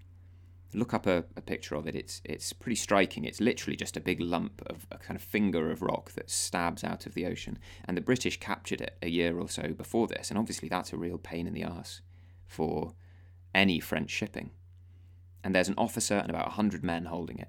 And they've winched up these guns and they are making a real nuisance of themselves. They fortified themselves in there. And Villeneuve, whilst he's there, thinks, well, I might as well do something about this. He bombards it, he lands men to try to take it, he does all sorts of things. There's this long standoff. And finally, um, an earthquake unexpectedly cracks the water cistern in the rock, and the water all runs away, and there are issues with supplies, and the British have to surrender. And I'm really surprised this that that hasn't been a film. You know, I can imagine it with Michael Caine or somebody. Anyway, Nelson arrives in, in Barbados on the 4th of June. He takes a look about the Caribbean, which is a real spray of islands if you just look on the map. And they're all held by English, Dutch, Spanish, French, Portuguese. And Nelson has to decide which way to go. Again, he doesn't know where Villeneuve is. He's got conflicting reports Jamaica, Trinidad. He chooses to go to Trinidad, and he finds nothing. Villeneuve has actually just been waiting in Martinique. Remember his orders, the plan for him is that he's to meet up with Missiessy and Ganteaume. Ganteaume, who never left Brest, and Missiessy, who has long sailed for Rochefort. He's supposed to wait for 40 days. He hears that Nelson is in the Caribbean, and he sets sail. Definitely before those 40 days are up. He wants to get out of there. I can't help but feel that Villeneuve was having a really horrible time of it in the Caribbean. He, as far as he was concerned, was the plan was to meet up with the other admirals and to storm straight back across the Atlantic. But at this point, he he receives some more orders from Napoleon, who's constantly shooting off letters to him, basically saying, Oh, I'm sending some guys and they're going to help you carry on capturing all of those islands. And as far as he was concerned, that had never been even the plan in the first place. But Napoleon really wasn't the kind of boss that he could bring that up with. Uh, so instead, he thought he'd better try and start making a bit of a, a nuisance of himself. He briefly uh, tries to attack Antigua, doesn't go particularly well. He manages to capture a, a convoy of British merchant ships with sugar and rum and all sorts of stuff. Um, however, the sloop that was escorting them, as it's fleeing, sends off some signals, as if it's signalling to friendly ships just over the horizon. And Villeneuve, who is plagued by this idea that Nelson is right on his tail, immediately burns the ships that he's captured and just takes off and we could quite uh, sort of cruelly characterize Villeneuve as a coward or just a bit of a ditherer or the wrong man in the wrong place at the wrong time. But we have to remember also that he had he had been at the Nile the last time he saw Nelson, and he could see he, see, he saw what he had done. He saw that he was capable of completely demolishing the French fleet. He saw his admiral's flagship explode hundreds of men dying simultaneously. And it's easy, again, as I've said before, with the oil paintings of billowing canvas and heroic looking men, to think of this age as something other than the war that we're used to seeing depicted by the trench poets or or indeed by the modern media of post traumatic stress and all of those sorts of things. But I think we can quite fairly give Villeneuve a bit of slack here he has been damaged and is and is afraid of what's going to happen to him and to his fleet. Um, but in any case, he he sets off back for France, and Nelson pursues. He notes to himself, "quote Saw three planks which I think came from the British fleet. Very miserable, which is foolish." End quote. And I think there's something charmingly childish about this that he is sulking over the fact that he's not going to get a battle. He has to guess where Villeneuve is going again. And again, I want to bring you back to this this thought that he does not no, and if he gets it wrong, he is potentially going to be court martialed and killed. The Mediterranean, Spain, the Channel, he could be going to any of them. And he's sending off these letters. He's asking for advice from the Admiralty. He's giving updates, which, as far as he's aware, may not get to the Admiralty until after he has had a battle. In any case, Nelson puts on every sail he's got and he decides he's going to sail for Gibraltar. He arrives there on the 20th of July, at this point, he's been chasing Villeneuve or on blockade or in some way seeking out a confrontation with, with him for, for two years, nearly all of that time at sea. And I want to dip into his personal motivations for a minute because it's worthwhile, I think, to take a step back and think about motivations in general, both Nelson's personal motivations, but also the motivations for some of the other thousands of individuals involved in this. So to consider Nelson personally first, I think it's it's really easy to see him as a paragon of duty, just doggedly pursuing his quarry for the good of his country. but we can, we can do better than that for sure. In 1805, Nelson was 46, which, by modern standards, is fairly young, you'd think, just reaching the fullness of his career. However, you've got to bear in mind that Nelson had joined the Navy, had started his career at the age of 12. So he's been there for 35 years, and he's been in action at this point 120 times. He was blind in one eye, he was losing his sight in the other eye, he'd lost an arm, he had pain from his stomach, he had head wounds, he suffered from a hernia, he had intermittent headaches, he had insomnia, fever, depression, and it would be easy to characterize him, as I, you know, perhaps did a little in the first episode, as a bit of a hypochondriac. But we have to remember that he has been through a brutal three and a half decades, and his body has suffered for it. Furthermore, we can't psychoanalyze, but I can't imagine that anybody's mental state would be in a great condition after 120 violent engagements. The nature of which, as we'll see in the next episode, was a far cry from the serene depictions of it that we see on canvas. So, why was he here, rather than in comfortable retirement? Firstly, and it's very hard to extricate this from any sense of patriotic duty, is Nelson's desperation for public recognition. I think those are maybe part of the same thing, really. In this respect, I think Nelson bears a really striking resemblance to a Roman general, a guy called Pompey the Great. Those of you who aren't really into classical literature, that may make things murkier rather than clearer, but to explain, Pompey the Great was a, a close contemporary of Julius Caesar. He was comparably suc- successful as a military leader, in fact, as evidenced by this the drawn out civil war that Caesar and Pompey had. But where Caesar was also a really highly successful politician and a very driven individual, he was very quick to capitalize on his victories. Pompey seemed genuinely just to want recognition. He was fighting to win battles, which he did, very regularly and pretty spectacularly, not for any ulterior motive, but genuinely just for the glory of winning them. And when he won them and he came home, he seemed genuinely despondent about the fact that he wasn't being given great triumphs and great celebrations.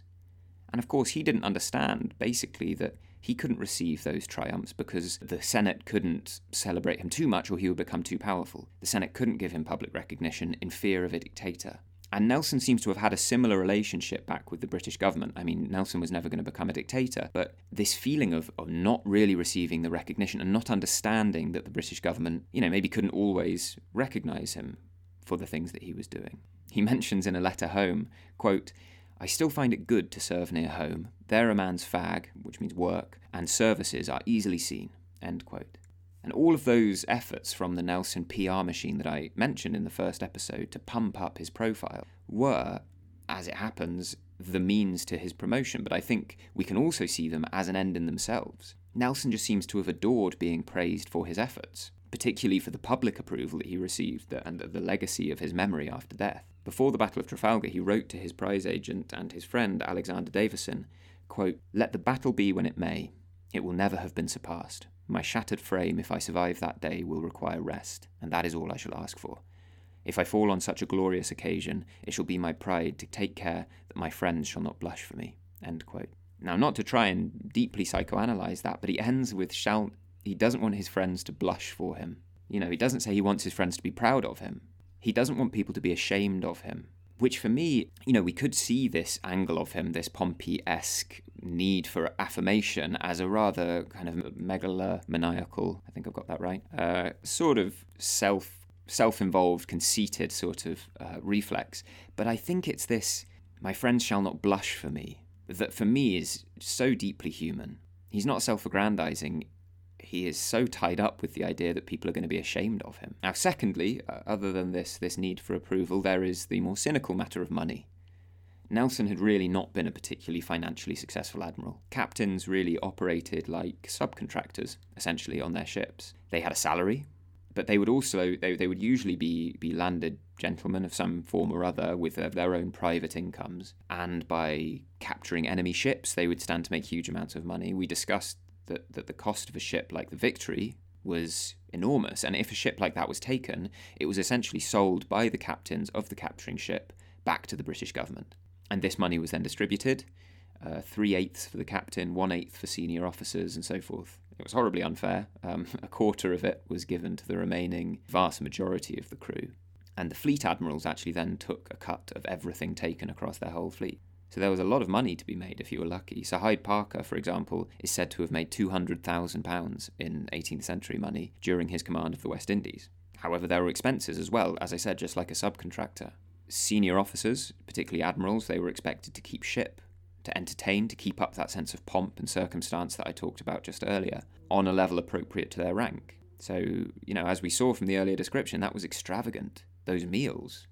If you're entertaining 15 officers every night, that's going to mount up. Moreover, as much as the expenses of the ship were nominally expenses of the Navy, the captain was actually free to spend his own money to improve it as he saw fit. That could be on paint, it could be on outfits for his, you know, the, the people who row his little barge. But a prime example of this is the powder allotment, that the Ordnance Board was basically gave a small ration of powder to each ship to be used to practice firing its guns.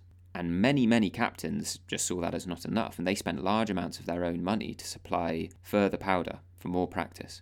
And you can see how that quickly becomes a kind of cost benefit analysis on how much money you're willing to put into something with a very real effect on your likelihood of success, like the speed at which you can fire your guns. So, this kind of subcontractor status basically means that they have a lot of skin in the game as compared to modern soldiers or sailors, that victory or defeat are not just a matter of professional account, but have the power to make or to ruin fortunes. In 1801, when he bought his first home, Nelson struggled to get together the £9,000 for it. That's not very much. I mean, it's a, it's a good amount of money in that time. It's a good amount of money now, but it's not a huge amount of money for a gentleman to be buying his first house with. And he struggled. He had been rewarded with um, estates in Bronte in southern Italy by uh, King Ferdinand of Naples, but he'd actually he'd used a lot of that money from this to help finance the siege of Malta. Again, that kind of subcontractor status. Historian uh, Nicholas Best sums up Nelson's situation in 1805 as follows. Quote, His mistress had extravagant tastes, and he had a wife to support as well. The only way he could do so was by taking the admiral's share of any prize money awarded to the fleet. The war was a commercial proposition for Nelson as well as a patriotic duty. End quote. And Nelson, I think, sums up these two driving motivations in a letter to his friend uh, George Rose just before Trafalgar. He says, quote, I verily believe the country will soon be put to some expense for my account, either a monument or a new pension and honours.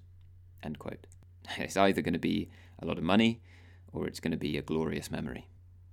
Now, if those are Nelson's personal motivations, then why is everyone else there? And obviously, we can't judge that for individuals, but there are thousands and thousands of people on these ships and in these fleets that I think we can consider some of the overall incentives as to what's brought them there. In order to do that, we can, I think, think about the, the social structure of these ships.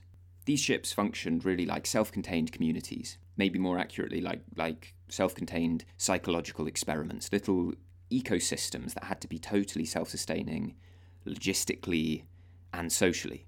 And they had incredibly diverse crews and um, skill sets on board them. As I said, there's several hundred people on each of these ships, and they're not just sailors. In fact, very, very few of them would have just been sailors from the start of their of their working lives. So on a logistical level, this means that you know sometimes you might need something forged from metal, and one of the crew from these diverse backgrounds would say, "Oh, I used to be a blacksmith," or you'd need a sail altered, and a textile worker might step up. And sometimes those needs couldn't be met. For example, the difference in quality between ship surgeons was said to be huge. Some ships would have real doctors, some would have like a butcher who had learnt to hack off limbs and stitch them up. And these ships would loan one another crewmen, help each other out where they could. So, for this reason, I think the, the, the, each of these ships, as well as being physically unique and being, being built before standard manufacturing and, and so forth, would also really have its own character in terms of the social body of its crew. I think the social level of this ecosystem is, is more interesting than the logistical one. The first thing to address in this ecosystem is the captain. The captain isn't isn't really a rank in the Navy in 1805. It's just a cipher, really, for whoever is in charge of the ship. You either have a master and commander, who is uh, somebody in charge of a sloop or a brig. If you're going to be in anything bigger than a sloop or a brig, you need to become a post captain, and they would be in charge of a ship of the line or a frigate. Now, whatever his rank, this captain is essentially God on this ship. And he has to be, because the amount of discretion he has to use being away from the rest of the chain of command of you know government and the, the admiralty and so forth, he's essentially the representative of the king and the government and in some ways the church. He has legal power over his little kingdom. He can give the death sentence. He can give sermons. He can conduct burials if there isn't a chaplain on board. And actually, many captains didn't like there being chaplains on board because it to some extent undermined his authority. There was a higher power on board. And what this means is this almost set of religious rules surrounded captains of ships. That captains didn't even give orders directly to the crew. Their first lieutenant would or their master would. His person is absolutely inviolate. Any any crime against his body is, is, is treason on a ship. He dines separately from the rest of his officers unless he invites them to dine. The quarterdeck, which is the sort of raised section at the back of the ship from which you can see the rest of it, is holy ground that only officers and certain ratings of, of people who have permission to be there can tread on it. And even this, when you're on the quarterdeck, is governed by rules. It's, it's broken down. The starboard side of the quarterdeck, the right hand side, is reserved for the pacing of the captain if he is present. And if he's not present, then the first lieutenant gets that prerogative. And on an immediate level, of course, that sounds sort of ridiculous and more than a little bit petty and childish. Um, the idea of Nelson saying, That's my place to be strolling up and down. But it does bear a little bit of closer analysis. These rules are there for a reason. And as silly as they might look, they're there to keep something holy that is, is really, really important. That's the establishment of precedent that will not be broken. You might have heard of the broken window effect, and that's essentially the idea that if a neighbourhood gets one broken window, you need to fix that window straight away, or else the whole neighbourhood will begin to slide. And that's because people in that neighbourhood will begin to see it as a neighbourhood that has broken windows. And therefore, the broken window quite quickly becomes just the norm, and people start to think, well, it's also the kind of neighbourhood where we don't mow our lawns, or it's the kind of neighbourhood where we knock down fire hydrants and have the water shooting out everywhere, or it's the kind of neighbourhood where we don't paint our house, it's the kind of neighbourhood where we let the gutters get clogged up and flooding is normal, it's the kind of neighbourhood where we let our houses burn down and the whole city's gone before you know it. And that concept actually has, has been applied before to soldiers in Vietnam. It was said of soldiers in Vietnam that, you know, if you, are you one of those regiments that doesn't shave your beards? And that something as small as not shaving your beard, which to us outsiders seems kind of silly to bother about when you're in a serious a situation as the Vietnam War. But if you don't shave your beard, which is part of military discipline, very quickly not shaving your beard becomes normal. And therefore, quite quickly, you think, well, what's the next transgression that we do that's normal? We don't shine our boots. Okay, that's also petty. We don't make our beds. Well, all right. We don't treat prisoners properly. We don't maintain proper fire discipline. And we can apply that then as well, back you know, back to the early 19th century. As soon as you let something as tiny slip as okay, the boatswain is going to be pacing on the starboard side of the quarterdeck whilst the captain is present, then very quickly you become the ship where actually you're allowed to you're allowed to touch the captain on the shoulder if he says something to you. And then after that, you become the ship where you're allowed to actually discuss with the captain whether or not you think his orders are a good idea.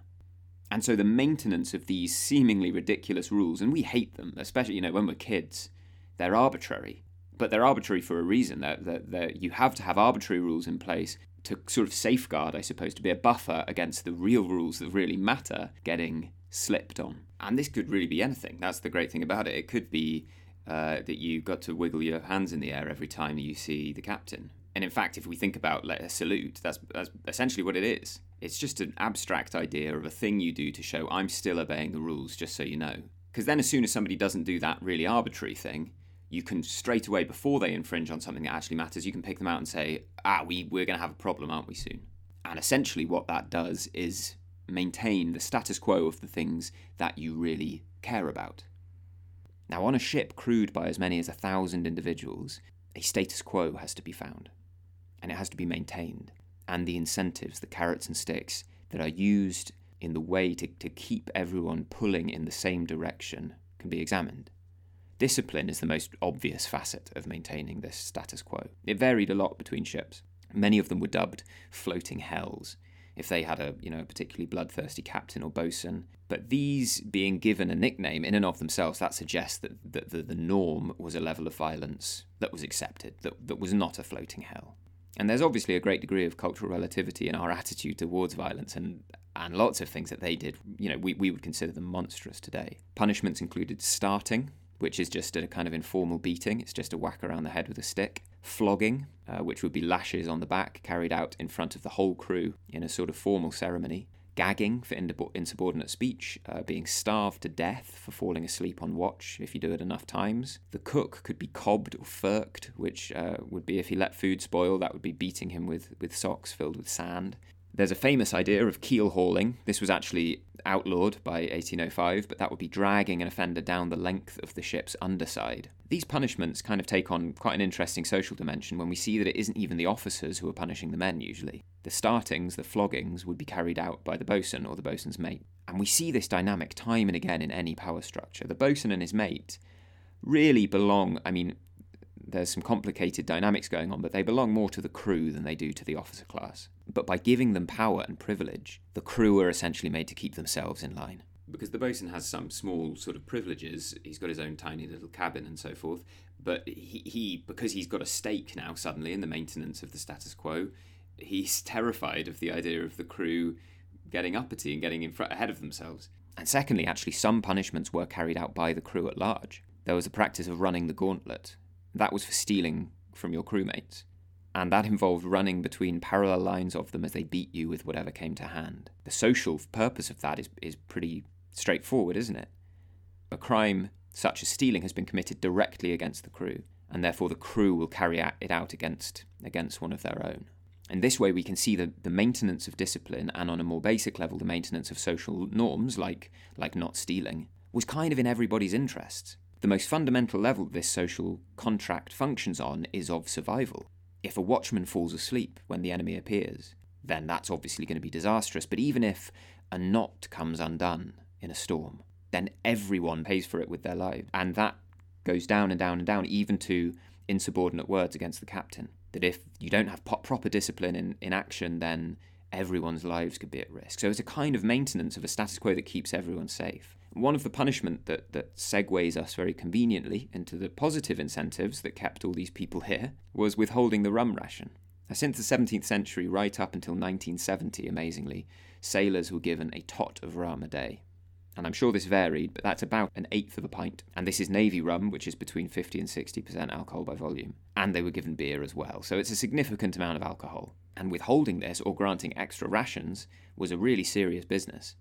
And I think it tells you quite a lot of, about life on board a ship or the reasons that people might be there, that you needed this much alcohol to make it livable.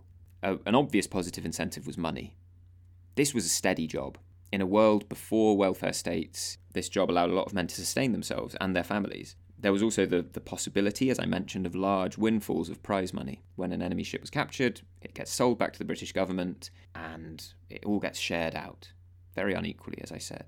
Now, despite being unequal, this, this could still mean more than these men have ever had in their lives. And a lot would aspire to get lucky on prize money and they would retire to a farm or a trade and, and they would be sorted. And that would be their intention. But I think this money has a has a darker side, as well as the alcohol. Actually, I think they're linked. The men were paid all at once when they reached shore. They weren't paid as they went. They weren't, as would be, a, I think, a far more sensible idea, paid in you know in trust, so that when they get back to England, they've got some money. Instead, they were paid whenever they reached port. As soon as they enter a friendly port, they get paid off, so long as there's money in that port to pay them off with. And what that means, obviously, really predictably, is that most of these men who have been at sea eating hardtack and weevils and dirty water for months on end go wild. They've got a bag full of money, they go drinking, they visit prostitutes, they gamble it away as soon as they reach port. They blow all of their earnings and in doing so, they deepen their alcohol dependency. And I can't help but think this may well have been calculated, because once they've run out of money, they wake up with their hangover, who are they going to go to? You know, that this this was a really vulnerable moment actually for ships' crews that they might just leave. You know, they've gone to port and they might think, actually, I really don't want to go back to sea. It's pretty awful. But you can count on most of them coming back because who are they going to go to when they need their next tot of rum? They know that as soon as they get back to ship, they are they're getting it. So anyway, that's a kind of chemical dependency to motivate your, your crew. Now, the more elusive and unquantifiable incentives that I think are definitely the most interesting. Firstly, there's prestige. You know, the idea of the Jack Tar.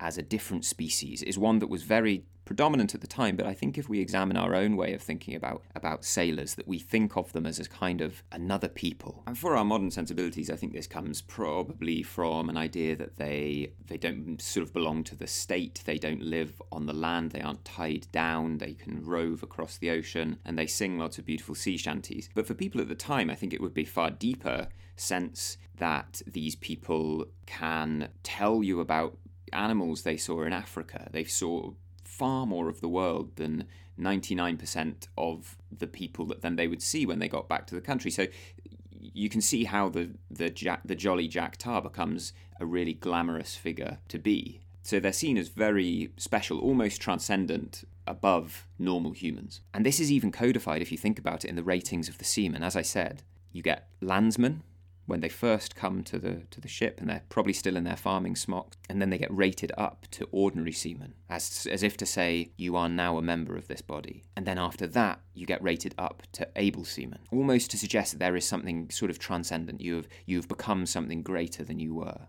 And there was also by this time a, a, real understanding of, of the concept of England's wooden wall, that England's defence was its navy, not its army, and that to be a part of that was a, a noble existence and I think actually stronger than that and less romantic, there was a virtuosity to it. There was a, a, virtuosic pride. It wasn't necessarily a moralistic defence of the country, but more the prestige of belonging to the team who is absolutely the best at something, which, as we will see, the Royal Navy really was at the time.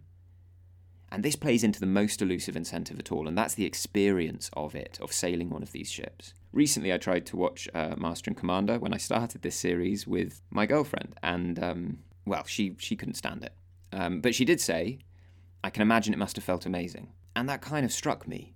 Psychologically, being a part of a collective effort feels good. We know that. And being part of a 1,000 person team, and I think we need to contextualize that because it's easy to say a thousand, per- people. It's quite difficult to imagine that. I went to a pretty ordinary sized uh, British secondary comprehensive school, and that had about 1,500 people, I think. But not that many more. So that's like, you know, two thirds of that school all being on not a very big ship, all doing the same thing. And you can bet I didn't know even a quarter of those people's names. But because of your, your joint effort and your joint situation, you are all pulling in the same direction. And solely by the sweat of your own brow and the expertise and the teamwork, you are making a ship that weighs several thousand tons go where you want it to go just through wind power. That must be an incredible you know, serotonin high. And if that's the carrot, then as I've mentioned, the, the stick for that is that if this community doesn't all pull in the same direction at the same time, then the first decent storm will send them all to watery graves. In any case, that's a bit of an analysis of the society of these ships. So back to the chase. As we said, Nelson is making for, for Gibraltar, assuming that that's where, where Villeneuve is heading as they go back across the Caribbean. On the 8th of July, however, a couple of weeks before this, the Admiralty in London have gotten information that Villeneuve is probably aiming for the Channel. And they scramble together some of the squadrons that they've got in the area Cornwallis, Collingwood, Calder.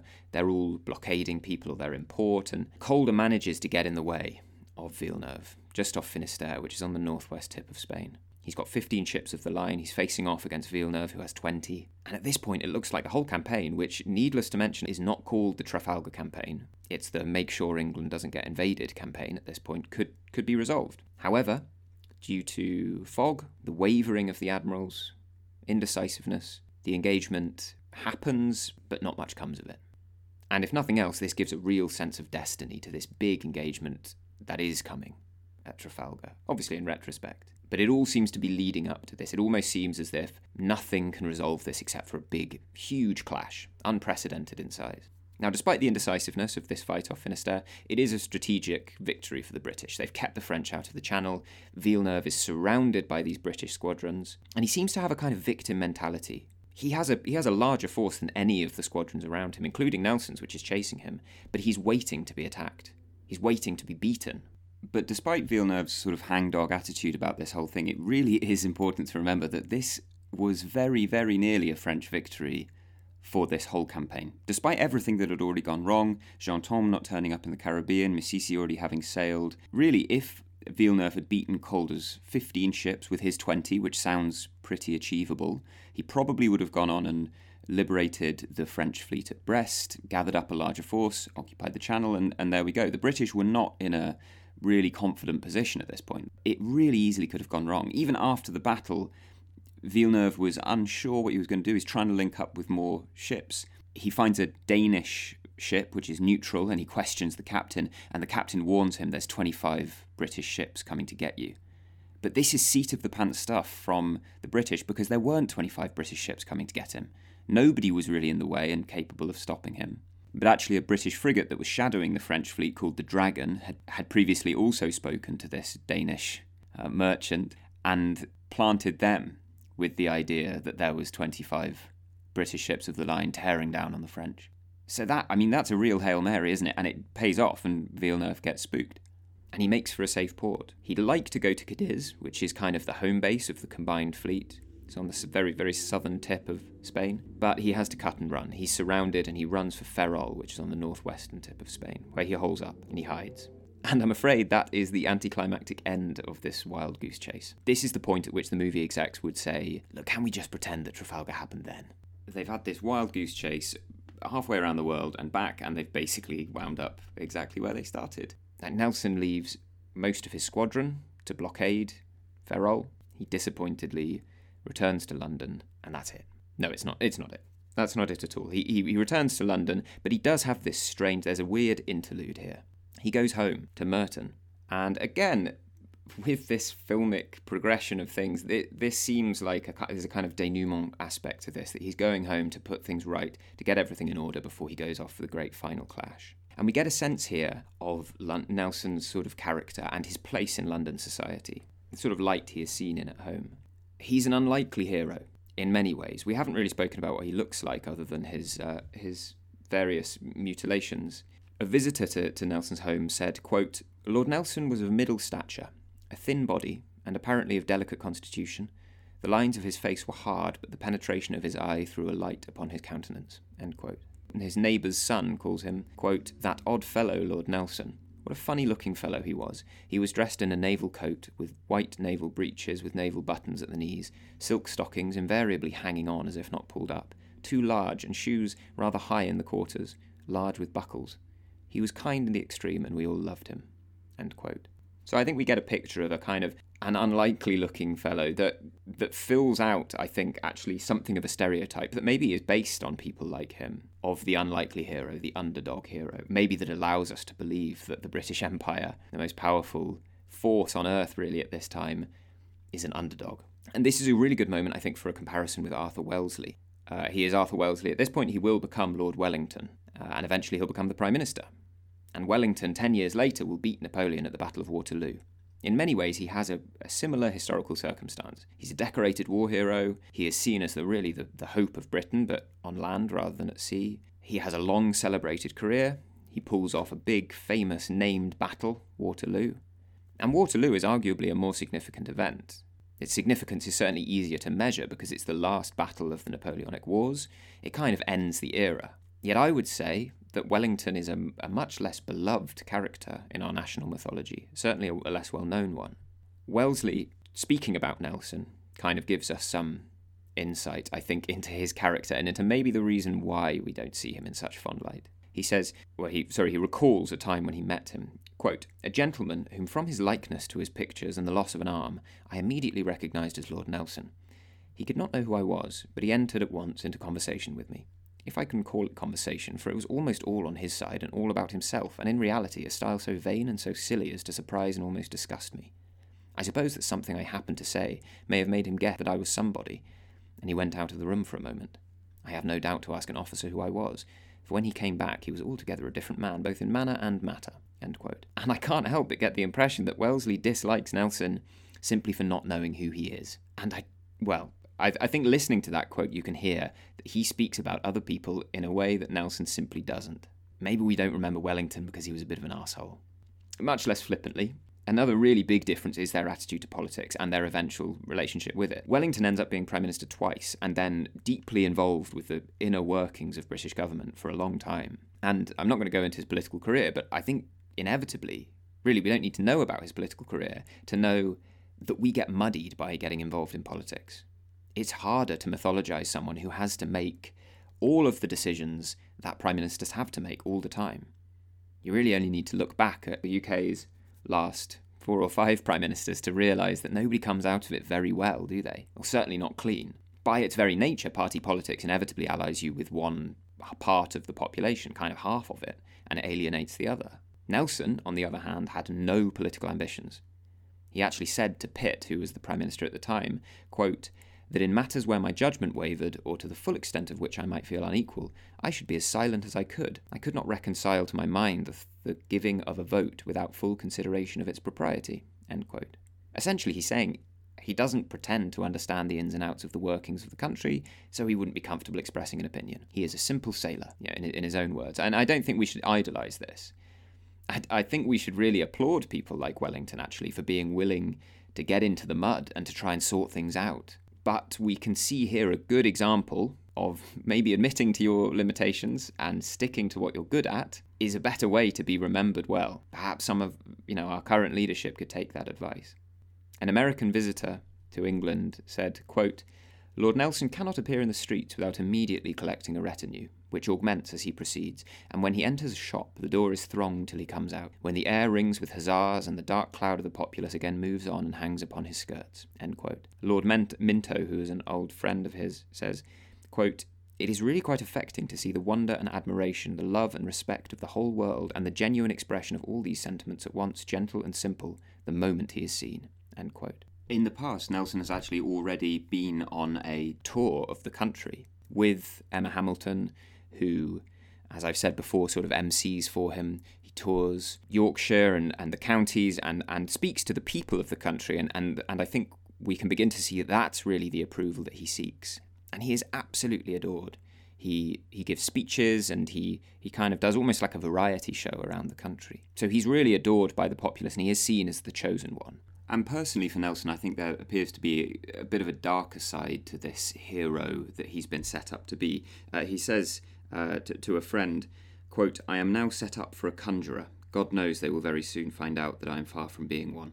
I was asked my opinion against my inclination, for if I make one wrong guess, the charm will be broken.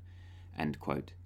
And uh, to go back, I suppose, to that idea of the national hero being sort of hostage to those who, who worship him, we can see again this sense that he's just terrified he's going to let everybody down, and that that perhaps is one of the reasons why he seems to constantly be praying for this glorious death. However, despite uh, Nelson's misgivings, I suppose, about being made into this chosen one, he is needed. And it's anticipated, really, at this point, that Villeneuve, to go back to military matters, will gather up the various elements of the French and the Spanish fleets. The French complex manoeuvres have failed and that a show of brute strength seems inevitable. He's just going to get together as many French and Spanish ships as he can and bull straight towards the Channel. And the only way to stop it will be a big British fleet. On the 2nd of September, news comes that the combined fleet has left Ferrol and Corunna and it has entered Cadiz. And Nelson is summoned to the Admiralty in a scene that in my head is straight out of an Avengers movie. We need you kind of moment. Only you will do. And he's asked to choose his captains. And he replies, quote, Choose yourself, my lord. The same spirit actuates the whole profession, meaning the Navy. You cannot choose wrong. End quote. And again, we, we get a sense of why people love this guy. Compare that back to how Wellesley spoke about, about Nelson. He seems to see and and therefore get the best out of everybody. And he leaves Portsmouth, and several accounts of this time are steeped in a feeling, very obviously attributed after the fact, but of this departure having a sense of destiny about it. Minto remarks, quote, Lady Hamilton was in tears all yesterday, could not eat and hardly drink and near swooning. The same American who had seen him in London says, quote, By the time he had arrived on the beach, some hundreds of people had collected in his train, pressing all around him and pushing to get a little before him to obtain a sight of his face. Nelson himself writes, quote, May the great God, whom I adore, enable me to fulfill the expectations of my country and if it is his good pleasure that I shall return, my thanks will never cease being offered up to the throne of his mercy. If it is his good providence to cut short my days upon earth, I bow with the greatest submission, relying that he will protect those dear to me and that I may leave behind. There's a real sense of this having been written for posterity.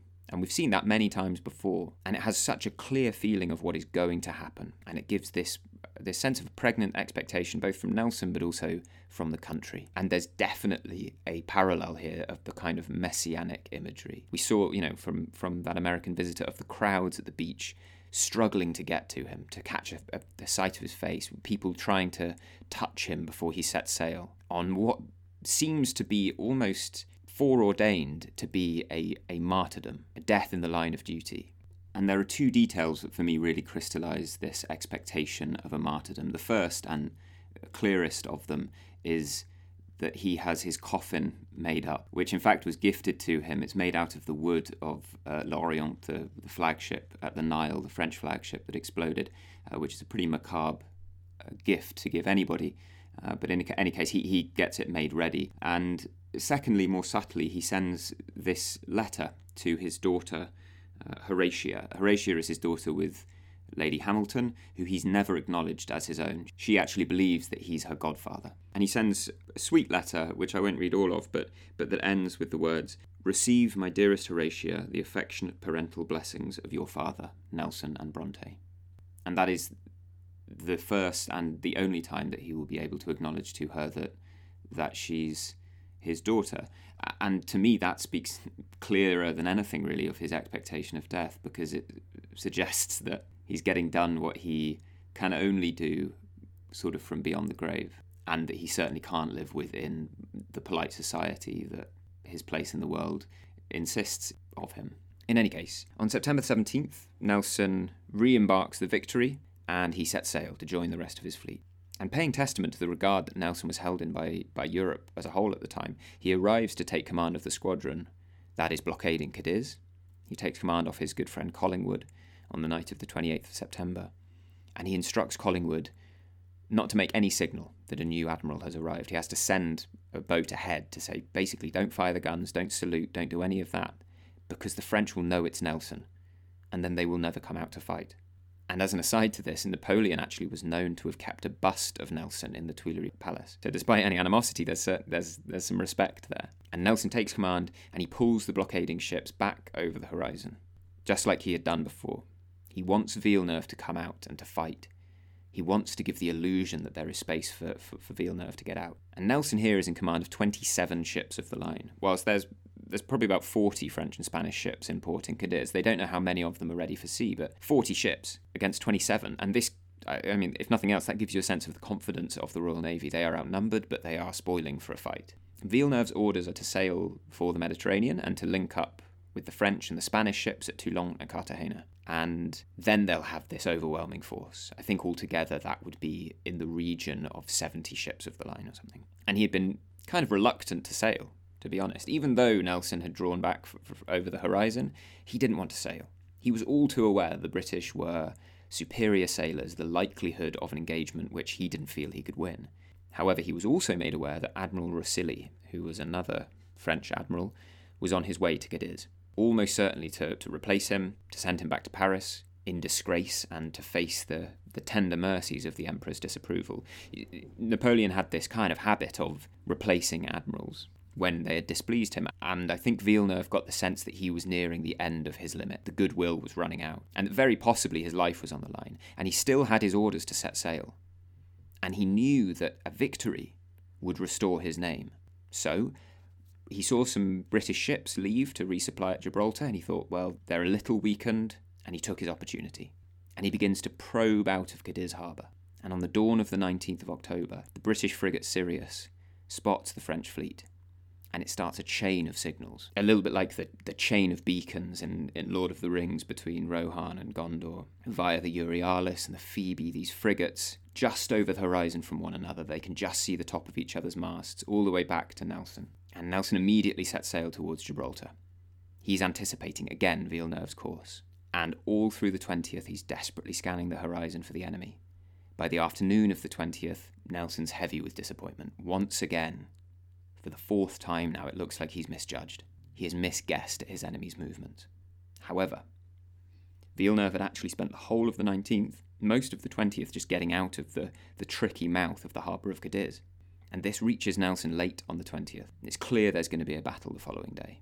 And he remarked with bloody foreshadowing to two young midshipmen, quote, This day or tomorrow will be a fortunate day for one of you young men. End quote.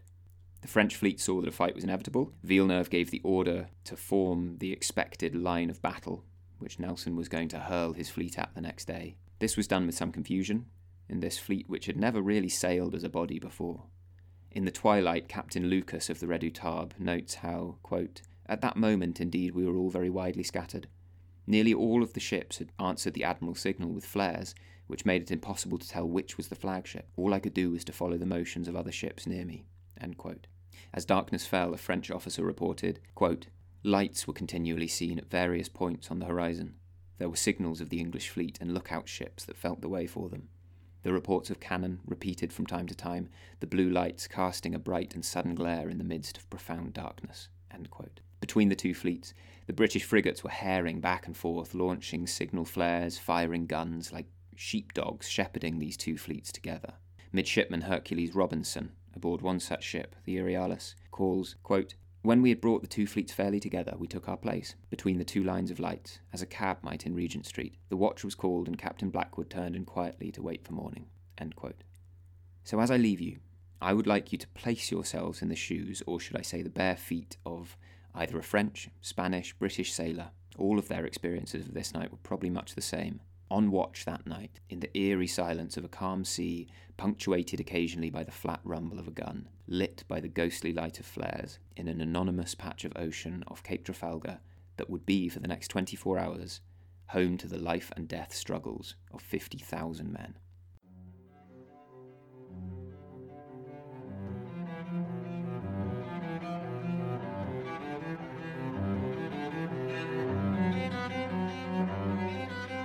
Thank you very much for listening to this first series of Pedestals. This podcast is totally independent. I make it in my free time. So if you'd like to support, then please head over to my Patreon account, patreon.com forward slash pedestals. Covering expenses of books and coffee and so forth would be a brilliant start, but the more support I get from you guys, the more time I can justify reading books and blathering into my microphone and making episodes. If you've got any questions at all, or you want to point out any glaring errors, and I, I will try to make corrections, um, or if you just want to get in touch, you can reach me on pedestalspodcast at gmail.com. Uh, links to all of this uh, are going to be in the episode description. This podcast is written, presented, and edited by me, Peter Dewhurst. A massive thank you goes out to uh, Fiona Wilson and to Brendan O'Rourke for their work on the logo, cover, illustration, whatever it's called. Uh, thanks also to all of the proper historians whose work I have cannibalized uh, and scavenged from. A full list of sources is in the episode description. See you next time.